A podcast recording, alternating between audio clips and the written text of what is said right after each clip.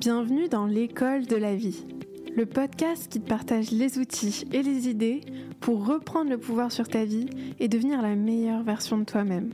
Je m'appelle Mariam Gaderi et chaque semaine on se retrouve pour grandir et apprendre ensemble à vivre une vie heureuse et épanouie.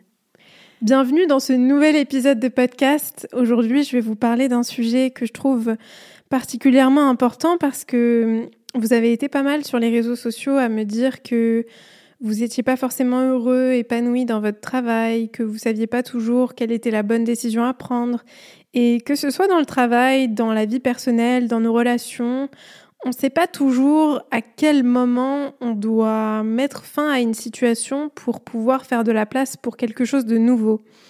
Et aujourd'hui, du coup, je voudrais vous parler de l'importance de se faire confiance, l'importance de miser sur soi-même et prendre des risques calculés. C'est quelque chose qui a eu un impact fondamental sur ma propre vie et aujourd'hui je vais vous en parler dans plus de détails. Si l'épisode vous a plu, n'hésitez pas à nous laisser une note, un avis sur Apple Podcast ou Spotify. Vous n'avez pas idée à quel point ça impacte le podcast quand vous prenez le temps de nous laisser un avis. Ça donne beaucoup plus de visibilité au podcast. Il peut arriver aux yeux de beaucoup plus de monde et donc impacter beaucoup plus de personnes. Je vous remercie d'avance de prendre le temps de nous laisser un avis. Pour moi, ça compte beaucoup. Ça me donne vraiment une idée de, ce qui résonne avec vous, de ce qui vous aide, de ce qui vous aide pas forcément. Et ça m'aide à vraiment améliorer la qualité du contenu que je vous propose. Voilà, j'espère que le podcast vous plaira et je vous souhaite une très très belle écoute. Aujourd'hui, je vais vous parler de l'importance de miser sur soi.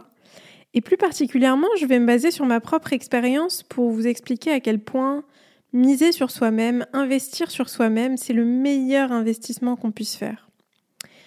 Il y a quelques années, je travaillais dans une entreprise dont je ne nommerai pas le nom, mais bon, je pense que si vous regardez un peu, vous allez pouvoir la trouver assez facilement. Mais euh, sans vouloir rentrer dans les détails, je travaillais dans une entreprise et petit à petit, j'ai commencé à, à m'éteindre. J'ai commencé à me sentir en grande difficulté émotionnelle. Au début, j'avais commencé le travail, c'était un travail où j'étais Chief Happiness Officer, donc en plus de ça, mon rôle, c'était vraiment de, créer une culture d'entreprise où il y ait vraiment du bien-être, m'assurer que, mes collègues euh, soient épanouis dans leur travail. Et je me suis très rapidement rendu compte que dans ce travail, bah, peu importe à quel point j'essayais de changer les choses, peu importe à quel point je faisais remonter des choses à la direction et les initiatives que je voulais mettre en place, euh, c'était pas forcément pris au sérieux et petit à petit, je me suis rendu compte que ma voix commençait à s'éteindre. J'avais du mal à trouver ma place, j'avais du mal à me sentir vraiment utile. Et aujourd'hui, avec du recul, les amis, je peux vous dire une chose, c'est que quand on se sent pas utile, quand on se sent pas aligné, quand on a vraiment la sensation de n'apporter aucune valeur à, à, notre entourage, on commence petit à petit à rentrer en, dépression du travail. On peut très facilement faire un burn-out. Euh, parce que justement, toute notre, notre intention première, parce que peu importe ce qu'on dit, c'est vrai qu'on dit souvent que euh, beaucoup de gens disent qu'ils travaillent pour, pour vivre, pour gagner de l'argent et pour vivre. Moi, je pense que souvent dans notre travail, on a besoin de plus que, que ça, en fait. On a besoin d'une satisfaction personnelle. On a besoin de sentir que notre travail a une utilité, une fonction, qu'on apporte quelque chose, qu'on aide peut-être à notre échelle, peu importe à quel point cette échelle semble impactante ou non, mais qu'à notre échelle, on a un impact. On, a une, on peut faire une différence à notre échelle, peu importe l'industrie dans laquelle on travaille, peu importe ce qu'on fait exactement, on peut avoir un impact. Moi, je suis persuadée qu'il n'y a aucun, aucun sous-métier. Chaque métier est important dans notre société. On, est, on a tous un rôle individuel dans le bien-être collectif. Donc une personne, par exemple, euh, un ou une boulangère, ou bien euh, les boueurs qui ramassent euh, nos poubelles, ou d'ailleurs s'il y en a qui nous écoutent aujourd'hui, je, tiens à vous remercier de, tout, de tout cœur pour votre travail et pour votre service. On a besoin de chaque métier, de chaque rôle dans notre société. C'est très important et, à chacun, chacun d'entre nous est capable d'apporter une solution, de répondre à un besoin et d'être utile au bien-être collectif. Mais donc, quand j'étais dans cette, dans cette entreprise, je me suis rendu compte très rapidement que j'arrivais plus à répondre à un besoin parce que ma voix n'était pas prise en compte, je me sentais pas écoutée. J'étais vraiment, j'avais cette sensation de d'être beaucoup mise de côté et pas prise au sérieux. C'était une, entreprise extrêmement masculine, même si je mets pas le, le je justifie pas en fait ce qui s'est passé par rapport à ça. Mais pour vous donner un peu d'éléments de contexte, je me sentais vraiment euh, pas prise en compte, pas prise au sérieux. Et je pense pas que ce soit uniquement parce que j'étais une femme, je pense que parce que je suis une femme, je pense que c'est aussi parce que moi-même à ce moment-là, je me prenais pas forcément au sérieux, je n'avais pas forcément suffisamment confiance en moi pour m'imposer euh, et malgré le fait que j'essaye de m'imposer, je voyais qu'il n'y avait pas de résultat et ça, ça renforçait un cercle vicieux de, de doute, d'incertitude, de peur. J'ai commencé petit à petit à perdre confiance en moi, à me sentir inutile, à perdre cette confiance que j'avais, à perdre cette ambition, à perdre ce drive que j'avais. Et vous savez, c'est un peu comme dans une relation amoureuse où on a tendance à vraiment à vraiment rester, à, à se battre, à essayer de faire voir à l'autre notre valeur, à essayer de lui faire voir à quel point on veut réussir, on veut faire en sorte que la relation marche, on veut se donner de la peine. Mais vous savez, à partir du moment où la personne, l'autre partie en face, n'est pas prêt à travailler sur ça avec vous, vous pouvez vous donner toute la peine du monde, ça ne changera rien. Et tout ce que vous ferez, c'est, de, de creuser un peu plus ce fossé et de vous sentir de plus en plus en manque d'alignement avec vous-même. Bien sûr, il y a toujours des solutions qui sont réparables, mais, mais il, faut, il faut aussi apprendre à reconnaître quand ce n'est pas le cas. Et je pense que moi, un peu comme dans une relation amoureuse, bah, je, me suis un petit peu éternisée dans cette, dans cette entreprise. Je suis restée euh, assez longtemps. Et finalement, euh, parce que justement, je m'étais investie, c'est un peu comme dans une relation amoureuse, on s'investit, on se donne de la peine, on veut absolument voir un résultat, on veut, on veut vraiment voir un retour sur cet investissement et on a du mal à accepter que toute la peine qu'on se soit donnée, bah, on considère que du coup c'était pour rien, c'était c'était pas c'était pas nécessaire. Alors moi je suis persuadée qu'on se trompe quand on pense comme ça. On se trompe vraiment parce qu'on pense que on pense que c'était pour rien, mais c'est jamais pour rien. Il y a toujours un bienfait, il y a toujours des leçons à tirer. On peut toujours grandir d'une expérience, peu importe qu'elle se termine ou non. C'est pas parce qu'une expérience, une situation, une relation se termine que c'est un échec et que et qu'on a perdu. On a perdu uniquement si on ne tire aucune leçon de cette expérience. On a perdu à partir du moment où on laisse ce qui s'est passé nous définir et qu'on ne reprend pas le contrôle et le pouvoir sur nous-mêmes en se disant bah comment est-ce que je peux utiliser cette expérience à mon avantage? Comment est-ce que je peux faire de cette expérience euh, une force et non pas une faiblesse dans ma vie? Et du coup, quand je, je suis arrivée à un stade où vraiment j'étais en burn-out et je commençais à rentrer en dépression, parce que ce qui s'était passé, c'est que mon ancien patron avait commencé à donner petit à petit euh, mes tâches à quelqu'un d'autre qui venait d'arriver dans la boîte sans même me prévenir. Et je me suis sentie vraiment dévalorisée, je me suis sentie très très très rabaissée à ce moment-là. Et je me rappelle que, que je me sentais détruite et que pratiquement tous les jours, je, je pleurais en fait. Je passais mes journées à pleurer, je, je m'endormais en pleurant, j'avais la boule au ventre en me réveillant le matin j'avais aucune envie d'ouvrir mon ordinateur quand je travaillais à distance ou d'aller au bureau. Je, ça m'angoissait à un point pas possible. Et bon, après, moi, c'était une histoire assez compliquée parce qu'en plus de ça, dans, ce travail-là, j'étais. Euh, mon ex était dans cette entreprise et donc euh, c'était une situation vraiment très délicate pour moi et très douloureuse à vivre. Je me sentais en fait humiliée à tellement de niveaux que finalement, je je me suis rendu compte que j'étais plus en capacité de continuer et que si je continuais, si je restais dans cette entreprise, je sentais que c'était vraiment ma santé, euh, ma santé tout court, hein, pas, que ma santé mentale, mais que ma santé allait en prendre un coup. Du coup, j'ai été face à une décision très importante et entre-temps, quand j'étais dans cette entreprise, je me suis dit, bah Mariam, tu vas te lancer, tu vas, tu vas vraiment te lancer, tu vas faire ton projet. J'ai toujours rêvé de, travailler pour moi-même, de lancer mes projets, de d'impacter le monde à ma façon, à mon échelle. Et j'ai investi sur moi-même, j'ai investi dans une formation qui m'a, je me rappelle, qui m'a coûté euh, plus de 1000 euros pour me former, pour comprendre comment, euh, euh, comment aider les autres, comment proposer un, un, service et comment lancer son, son business sur les réseaux sociaux. Et donc, j'ai fait cette formation. Je me suis rendu compte que malheureusement, cette formation ne m'apportait pas forcément les clés que j'avais cherchées. Pour moi, d'ailleurs, c'est très important. Euh, c'est pour ça aussi que j'ai autant d'intérêt pour les formations parce que je sais ce qui a marché et ce qui n'a pas marché pour moi. Et donc, en fait, euh, après avoir fait cette formation, après avoir continué, j'étais encore dans mon travail et puis je me suis dit, écoute, Mariam, là, tu as le choix, soit tu continues et tu vas te détruire, tu vas détruire ta santé, soit tu arrêtes. Et dans ce cas-là, ça va être très dur. Tu sais que ça va être très dur parce que tu sais pas ce qui va se passer, tu n'as aucune certitude sur l'avenir, mais par contre, tu prends le petit, la petite chance, le petit risque minuscule que ça marche. Et en fait, je pense que c'est une discussion avec, euh, avec une, une, femme avec laquelle je me suis connectée pendant cette formation qui m'a qui a été un catalyseur pour moi parce que c'était une, coach, une coach de vie, euh, bah, comme je le suis maintenant. Et à l'époque, en fait, on discutait au téléphone, on échangeait, on essayait de s'aider mutuellement. Puis elle me racontait son histoire et cette femme, bah, elle a des enfants, elle a un, elle a un prêt immobilier, elle a une famille, elle a des, des, charges en fait et elle a vraiment de grosses responsabilités.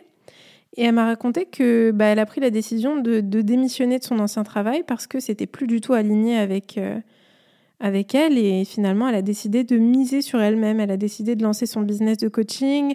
Elle était passionnée de coaching, elle adore coacher, elle fait ça depuis longtemps sans, sans, que ce soit forcément officiel ou que ce soit, euh, ou que ce soit euh, son travail à plein temps. Et en fait, elle a décidé de le faire.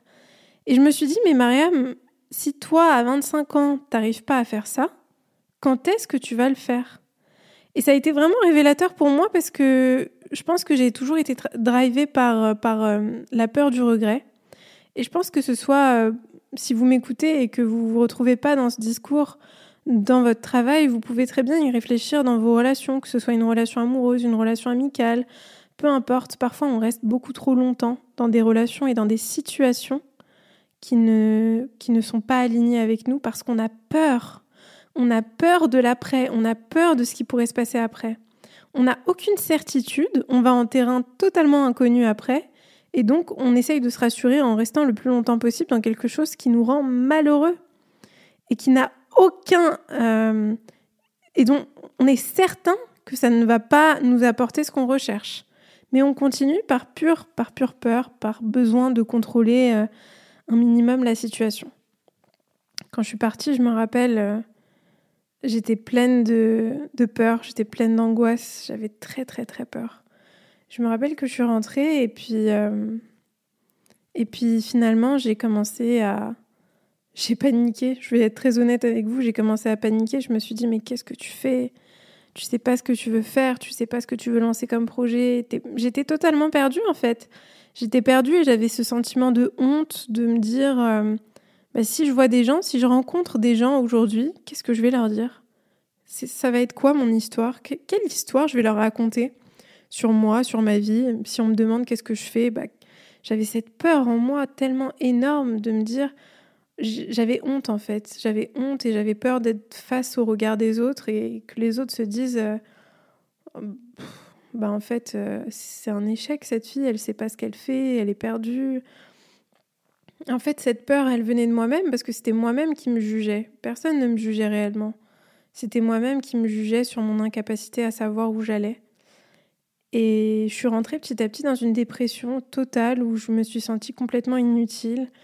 J'avais aucune idée de, de, de, ce qui allait se passer pour moi. Et puis, euh, je, me rappelle, je me rappellerai toujours ce moment où, où en fait, j'étais. Euh, ça, c'est vraiment une, une anecdote très importante. Et j'espère vraiment que. Bah, j'espère que ça résonnera avec au moins une personne qui nous écoute. Euh, en fait, j'étais dans ma cuisine et je me rappelle que j'ai commencé à paniquer. J'ai paniqué, j'ai recontacté mon ancien patron en lui demandant s'il voulait bien me reprendre parce que j'avais tellement peur et je me disais bah il vaut mieux que tu sois dans En fait, j'ai vraiment eu ce raisonnement de la peur. Il vaut mieux que tu sois dans un endroit où on te dévalorise et on t'humilie mais au moins tu es sûr de payer tes factures chaque mois que de pas savoir où tu vas et puis et puis de te sentir complètement inutile à la société. Et finalement, je me suis rendu compte que c'était vraiment la peur qui m'avait drivé à ce moment-là. C'est la peur qui m'a amené à recontacter mon patron, à lui demander de me reprendre, à me rabaisser de cette façon parce que je m'étais vraiment rabaissée à ce moment-là. Et ce qui s'est passé, c'est qu'il en a parlé à, mes anciens collègues en leur disant que bah, qu'il n'allait pas me reprendre. Je l'ai contacté à plein de reprises, il m'a jamais répondu. Et, et en fait, euh, bah, du coup, il m'a totalement ghosté. Hein. Il m'a ghosté et c'était très humiliant pour moi parce qu'il m'avait fait croire au téléphone qu'il allait revenir vers moi et que il allait me dire euh, s'il si, voulait bien me reprendre ou non. Et finalement, je pense qu'il s'est senti assez puissant dans le sens où, à ce moment-là, bah, il savait que j'étais en posture de, de, faiblesse, entre guillemets, où j'avais vraiment besoin de sa réponse. Et il me l'a jamais donné. Il a juste euh, parlé avec mes collègues en leur disant que bah, jamais je reviendrai. Et hum, je pense que c'était un moment de, de grande satisfaction, de, de, grande satisfaction pour lui parce que j'étais partie. Et puis là, je revenais. Et, du coup, vous savez, parfois, parfois les gens sont en posture où ils jouent un peu de leur, euh, de leur, de leur pouvoir, en fait, finalement. Et je me rappelle que j'étais dans ma cuisine et je venais de raccrocher avec mon collègue qui m'avait raconté ça. Et j'ai commencé à m'effondrer en larmes et je me suis sentie totalement humiliée. Je pense que je me suis jamais sentie aussi humiliée de ma vie.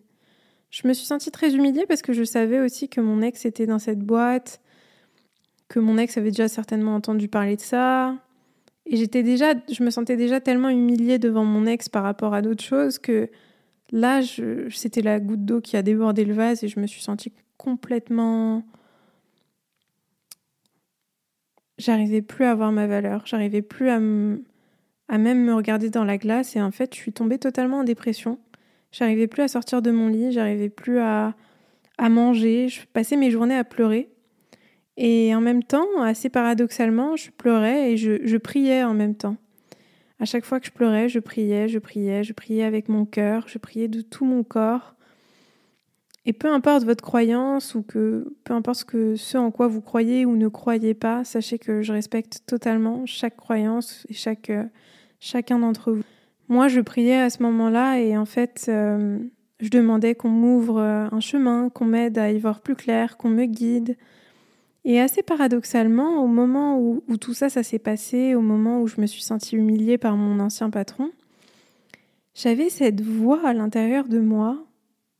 C'était assez fou et je ne saurais même pas l'expliquer, mais comme une voix qui me disait Un jour tu seras tellement heureuse qu'il n'ait pas voulu te reprendre.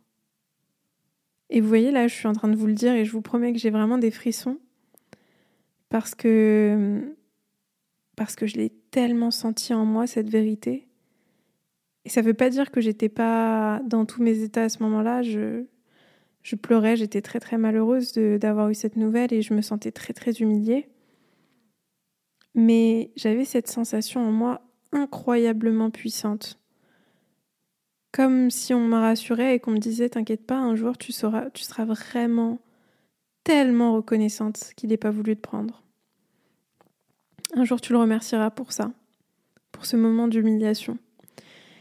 Et je peux vous dire aujourd'hui que je suis tellement heureuse qu'il m'ait pas repris. Je suis tellement heureuse. Je suis tellement reconnaissante en fait qu'il n'ait pas fait ça. Parce que s'il m'avait repris, bah, je ne serais pas là aujourd'hui. Je ne serais pas là dans ce podcast à vous parler. Euh, c'est incroyable la vie comme, comme elle fonctionne en fait. C'est souvent dans nos moments, les, dans nos pires moments d'adversité, dans nos moments de grande, grande, grande souffrance, qu'on se révèle à nous-mêmes et que les meilleures choses nous attendent derrière. Et si tu écoutes ce podcast et que et que t'en doutes, si tu viens de vivre une rupture douloureuse, si tu viens d'être licencié, si tu viens de vivre une humiliation, une injustice, peu importe ce que tu viens de vivre, je peux t'assurer une chose. C'est souvent après nos pires moments de douleur que viennent nos meilleures victoires. Nos moments les plus gratifiants, les plus incroyables et extraordinaires viennent souvent après ces moments-là. Il n'y a pas de bonheur transcendant sans une grande, une grande souffrance, une grande douleur. C'est très, peut-être très dur ce que je dis, mais c'est pourtant vrai et j'en suis persuadée. Je pense vraiment que c'est vraiment dans ces moments de douleur qu'on se réveille, qu'on se révèle à nous-mêmes. Et je peux vous dire aussi avec assurance que j'en ai d'autres à vivre et j'en vivrai d'autres, c'est certain. Euh, la vie est faite de ce type de moments. On a des moments comme ça, mais on a aussi des moments incroyables où on se relève. Et après tous ces moments, après cette dépression, j'ai commencé petit à petit à, me relever. J'ai touché le fond, c'est vrai, mais je me suis relevée petit à petit. Petit à petit, j'ai accepté ma situation. Petit à petit, j'ai accepté ce que je ressentais. J'ai commencé à, essayer de me donner de l'amour malgré tout ce qui se passait. Et c'est comme ça que j'ai eu aussi l'inspiration de commencer mes vidéos sur TikTok, d'aider des personnes qui s'étaient retrouvées peut-être dans des situations comme moi, où ils avaient vécu une rupture amoureuse très douloureuse, une difficulté au travail, une certitude qu'ils n'allaient pas être capables de se relever de grandes difficultés émotionnelles et, et intérieures, et en fait se rendre compte qu'on a une résilience extraordinaire à l'intérieur de nous et qu'on est capable de faire de nos plus grandes douleurs des leçons de vie qui nous propulsent et qui nous permettent de, de nous révéler, de, de, devenir notre meilleure version, de, la meilleure version de nous-mêmes, ou de devenir plutôt une meilleure version de nous-mêmes. Donc aujourd'hui, je peux vous dire vraiment que d'avoir pris le risque de miser sur moi-même, d'avoir pris le risque de parier sur moi-même, malgré la peur, malgré le doute, malgré l'incertitude, parce que je peux vous dire que même si mon ancien patron m'avait pas repris, avec mon CV, avec mes compétences, sans vouloir me vanter bien sûr, j'aurais pu trouver un job très facilement. Et c'est un peu la même chose si vous réfléchissez à une relation amoureuse qui a été très toxique pour vous à la fin de la relation, vous avez peur, vous avez peur de vous retrouver seul, vous avez peur de ne pas savoir où vous en êtes et de et de plus avoir cette sécurité du confort que vous connaissiez avec cette personne. C'est d'ailleurs exactement la même chose dans un travail où c'était toxique. Euh, ce que vous allez peut-être faire, c'est bah, de revenir vers cette personne et puis et puis de d'essayer de, reprendre la relation où elle en était. Et finalement, vous allez vous rendre compte très rapidement que bah, il valait mieux que la relation se termine. Il valait mieux que cette personne, il vaudrait mieux que cette personne ne, ne vous reprenne pas, entre guillemets. Il vaudrait mieux que cette personne ne veuille même pas être avec vous, parce que cette personne n'est pas faite pour vous, parce que cette relation n'est pas saine pour vous. Quand on comprend ça, on se rend compte que. On se rend compte que finalement, le rejet, l'abandon, l'injustice, elle vient souvent des personnes qui n'étaient pas censées être dans notre vie. Une personne qui vous rejette, une personne qui vous abandonne, que ce soit dans le cadre d'une amitié, d'une relation amoureuse, d'un travail, peu importe le, contexte. Quelqu'un qui fait ça, c'est quelqu'un qui n'a pas sa place dans votre vie, parce que de toute façon, elle ne mérite pas forcément d'être dans votre vie on s'en rend pas compte sur le moment. On est persuadé que cette personne mérite d'être là, on, la glorifie, on l'idéalise, on, romance beaucoup notre relation avec elle.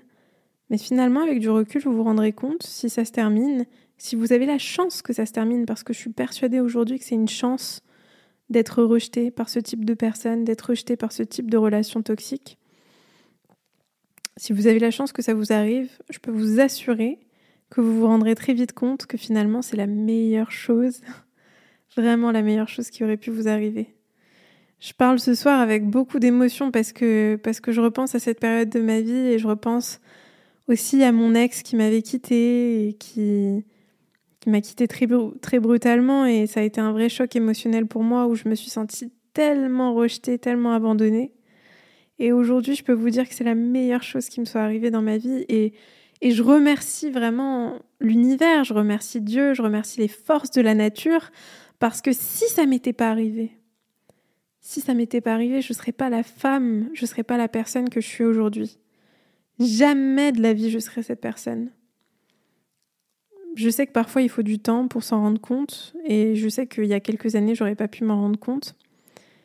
Mais, mais moi je vous le dis aujourd'hui et j'espère que ce message atterrira de la bonne manière. J'espère vraiment que ce podcast vous a plu et vous a inspiré. Euh, si c'est le cas, n'hésitez pas à m'envoyer un petit message sur les réseaux sociaux. C'était un podcast beaucoup plus personnel où je me livre un peu plus à vous. Ça me fait du bien de vous parler et d'être un peu plus, un peu plus intime avec vous. J'espère que ça vous a plu parce que c'est pas évident aussi d'être euh, d'être très honnête et de, de se dévoiler surtout. Mais si ça vous a plu, bah, n'hésitez pas à me le dire. Vous savez, ça me donne toujours beaucoup de force de lire vos messages, de lire vos retours. Pour moi, ça, ça, ça a beaucoup, beaucoup d'impact. Je vous remercie beaucoup pour votre écoute et en tout cas, je vous envoie plein plein d'amour.